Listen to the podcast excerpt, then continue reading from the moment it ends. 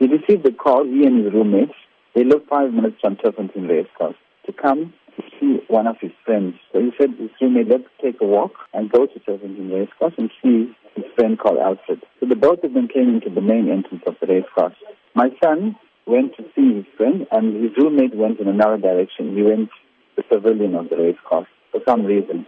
But the roommate eventually left the racecourse around 5 o'clock and he went straight to, to where my son lives. And when he went home, he realized my son is not at home, so he's still with his friends. So he came back to the racecourse. When he comes back to the racecourse, my son is not there because he asked the guy out to be asked his friend, did you leave?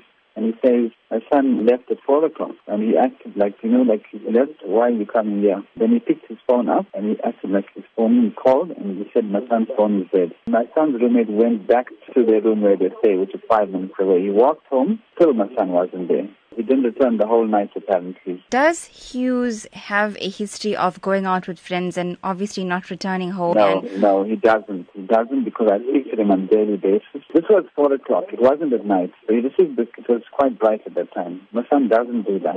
Because he even got a car. He doesn't even use it. He's not a child of drugs. We don't give him extra money. He's very disciplined. Why he went and why he received the call, I don't, I don't know. Even his friends are very concerned. He doesn't do drugs. He doesn't have a girlfriend. He's a good boy. Senior trainer here stated that he was one of the best jockeys we ever got, work riders, riders, you know, and he was actually making a recommendation that they took him, take him to the main academy.